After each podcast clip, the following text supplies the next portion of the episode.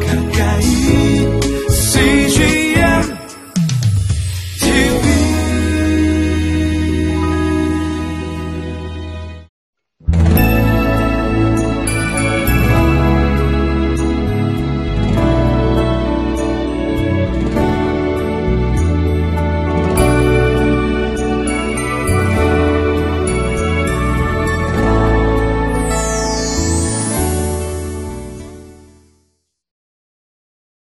역사적으로 수많은 지도자들이 등장하고 역사의 무대에서 사라졌습니다. 아, 역사를 보면 정말 참 지도자, 존경받는 지도자가 있었지만 그렇지 못한 지도자가 또 있었던 것이 사실입니다. 이 시대에 정말 필요한 지도자는 예수님을 닮은 사람입니다. 지도자 한 명이 역사를 바꾸고 나라의 운명을 바꿀 수 있기 때문입니다. 예수님은 이 땅 가운데 참 지도자가 되셔서 이 땅을 통치하시고 다스림으로 이 땅 가운데 온전한 평화와 기쁨과 영적인 충만함을 이루신 분이십니다. 아, 우리 모두 우리가 속해 있는 이 나라와 민족, 그리고 자기가 속해 있는 그 공동체와 회사와 가정의 지도자를 위해서 기도하는 그러한 아, 하루가 되었으면 좋겠습니다.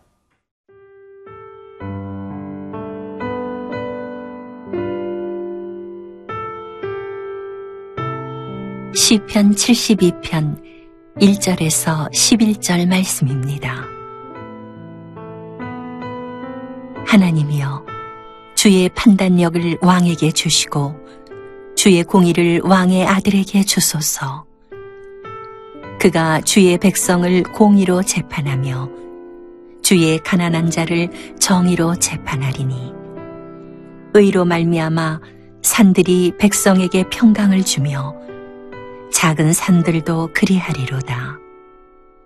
그가 가난한 백성의 억울함을 풀어주며 궁핍한 자의 자손을 구원하며 압박하는 자를 꺾으리로다. 그들이 해가 있을 동안에도 주를 두려워하며 달이 있을 동안에도 대대로 그리하리로다. 그는 웬풀 위에 내리는 비같이 땅을 적시는 소낙비같이 내리리니 그의 날에 의인이 흥왕하여 평강의 풍성함이 달이 닿을 때까지 이르리로다.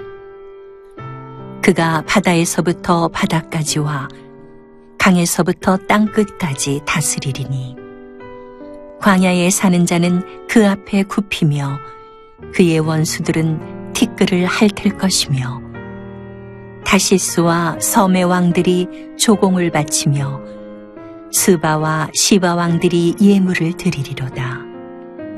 모든 왕이 그의 앞에 부복하며 모든 민족이 다 그를 섬기리로다. 오늘 저희가 읽은 본문 시편 72편은 솔로몬이 쓴 시로 알려져 있습니다.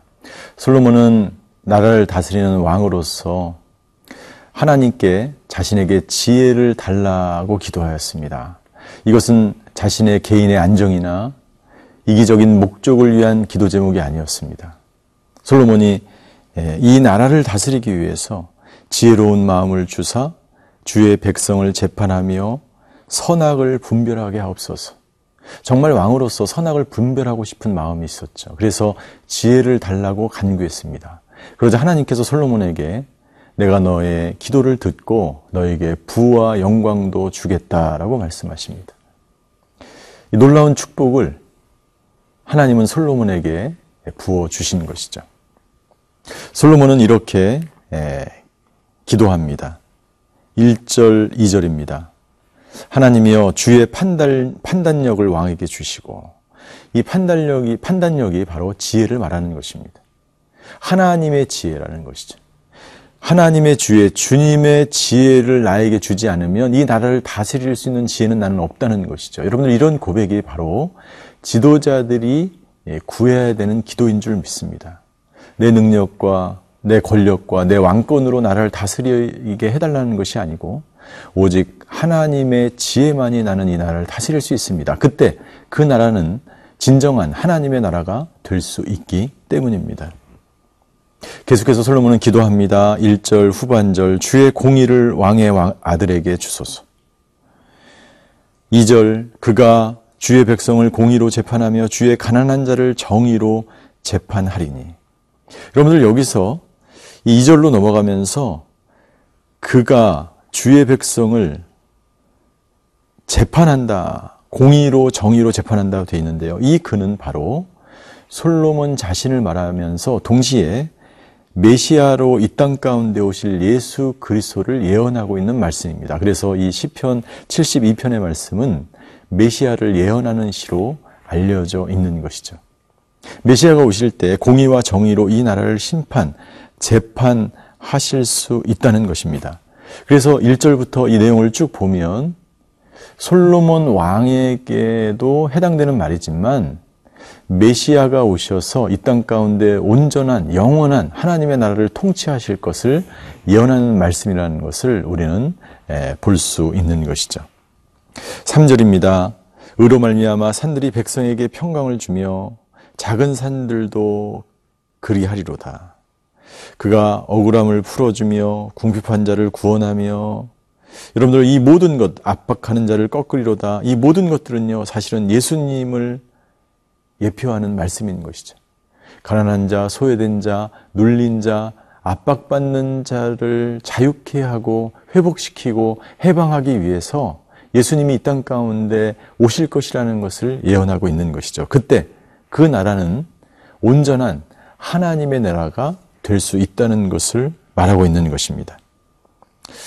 5절입니다. 그들이 해가 있을 동안에도 주를 두려워하며 달이 있을 때에도 대대로 그리하리로다. 해가 있을 때, 달이 있을 때라는 것은 무슨 말이냐면 영원하다는 것을 말하는 거예요. 영원히 하나님을 주를 두려워한다는 것은 경외한다는 것이죠. 영원히 경외할 것이다. 여러분들 솔로몬이 영원히 경외함을 받진 못했죠. 백성들이 솔로몬을 좋아했죠. 솔로몬을 찬양했죠. 굉장히 많은 부와 그리고 많은 영토와 많은 그러한 풍성한 삶을 백성들이 누리게 했던 왕이었죠. 그러나 그 솔로몬도 여러분들 솔로몬의 그 명예와 솔로몬의 그 부귀가 아무리 들의 백합화처럼 화려하고 아름다울지라도 영원하지는 않았습니다. 그렇기 때문에 이 오늘 본문의 말씀은 이 세상에 오실 메시아 그리고 메시가 오셔서 다스릴 그 하나님의 나라를 나타내고 있습니다. 그 예수님이 이 나라를 다스리면 이 나라는 예, 모든 억압받는 자, 슬픈 자, 눌린 자, 소외된 자가 회복되고 치유되고 자유함을 얻게 되고 영원히 그 나라가 예수님에 의해서 다스려질 것이라고 하는 것입니다.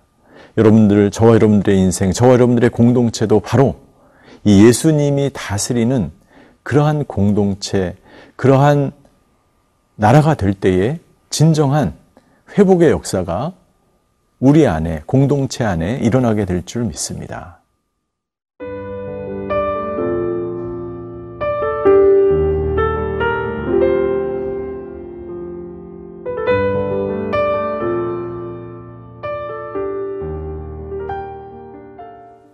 예수님께서 이 나라를 다스리고 우리 가정을 다스리고 나의 인생을 다스리게 된다면 얼마나 행복할까요? 얼마나 은혜가 넘칠까요? 얼마나 충만할까요? 여러분 그런 나라가 이미 도래하였습니다. 솔로몬은 시편 72편의 말씀을 통해서 메시아가 도래하면 이 땅에 나타나게 될 그 하나님의 나라를 계속해서 선포하고 있는 것입니다. 6절을 보시겠습니다. 그는 뱀풀 위에 내리는 비같이 이 뱀풀이라는 것은요 고난을 말하는 것입니다. 풀이 베어져 있고 눌려져 있고 상처받은 그 땅에 비가 내려서 은혜의 단비가 내려서 회복시키는 것을 말하는 것이죠. 땅을 적시는 소나비가, 소낙비 같이 내리겠다. 하나님의 은혜가 예수 그리스도가 다스리는 그 나라에 임한다는 것을 비유적으로 표현하고 있는 것입니다. 7절 그의 날에 의인이 흥황하여 평강이 풍성함이 달이 닿을 때까지 이르리로다. 예. 달이 닿는다는 것은 무슨 말입니까? 달이 사라질 수 있습니까? 다를 수 있습니까? 없죠. 영원한 것을 말하는 것이죠. 그러니까는 그 하나님의 나라가 다스리게 되면 그 번성과 풍성함과 평강이 영원할 것이라는 것을 말하는 것입니다. 예수님을 모시며 살아가는 사람들, 예수님의 통치함과 다스림을 받으시는, 받으며 살아가는 사람들은 그 평강과 그 부요함과 그 풀벤 곳에 비가 내리는 그 풍성함이 영원히 대대로 이어질 것이라는 것을 말하는 것입니다. 저는 이런 축복이 저 여러분들의 가정과 저 여러분들의 공동체에 충만하게 있게 되기를 바랍니다. 8절부터 12, 11절까지는 계속해서 예수님의 통치가 땅끝까지 이를 것이라는 것을 예언하고 있습니다. 8절이죠. 바다에서부터 바다까지, 강에서부터 땅끝까지. 여러분들 솔로몬의 땅이 아무리 광대할지라도 땅끝까지는 점령하지 못했죠. 역사적으로 수많은 왕들이 알렉산더 왕이 징기스칸이 등장하고 수많은 왕들이 땅을 정복했지만 바다에서 바다까지 땅끝까지 정복한 사람은 아무도 없습니다. 솔로몬도 예가 아니죠. 그러나 예수 그리스도의 통치, 예수님이 땅 가운데 오심으로 말미암아 하나님의 나라는 이미 땅끝까지 이르러 모든 사람에게 임하였습니다. 그 하나님의 통치하심이 예, 9절 그 통치하심이 이루어지면 어떤 일이 이루어 발생하는가? 예. 광야에 사는 자는 그 자, 그 앞에 굽히며 그의 원수들은 티끝을 핥을 것이다. 예, 예수님이 이 땅 가운데 오셔서 예수님이 다스리는 나라가 되면 모든 나라와 민족과 열방이 예수님 앞에 무릎을 꿇습니다. 그를 경배합니다. 원수들은, 원수 마귀들은 티, 티끌을 핥는다는 것은 뭐냐면요.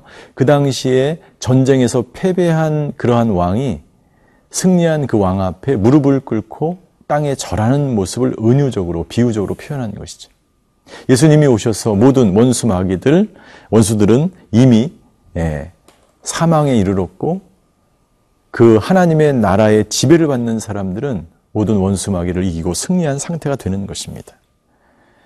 11절 모든 왕이 그의 앞에 부복하며 모든 민족이 다 그를 섬기리로다. 이 놀라운 영광스러운 이 모습 이것이 바로 하나님의 나라가 다스리는 예, 예수 그리스도가 다스리는 하나님의 나라의 모습을 우리는 볼 수 있는 것입니다. 오늘 저와 여러분들의 인생이 저와 여러분들의 공동체와 그리고 이 나라가 하나님 앞에 무릎을 꿇고 하나님을 경외하며 섬기며 찬송하는 나라가 되기를 그러한 공동체와 그러한 가정이 되기를 주임으로 축원합니다. 그때 그 가정과 그 공동체와 그 나라 안에는 예, 주님의 풍성한 은혜가 그리고 평강이 의인의 흥황함이 있게 된다고 하나님은 말씀하고 있습니다. 오늘 저 여러분들의 인생이 그런 인생이 되시기를 주임으로 축원합니다. 기도하시겠습니다. 하나님 이 땅 가운데 오셔서 만물을 충만케 하시고 모든 원수를 물리치시고 우리로 하여금 승리의 개선가를 부르게 하신 분이 예수님인 줄 믿습니다. 예수님을 통한 그 하나님의 나라가 오늘 이 방송을 시청하는 모든 시청자의 가정과 일터와 직장과 그 모든 곳에 충만하게 임하게 하여 주시옵소서. 감사드리며 예수 그리스도의 이름으로 기도하였습니다. 아멘.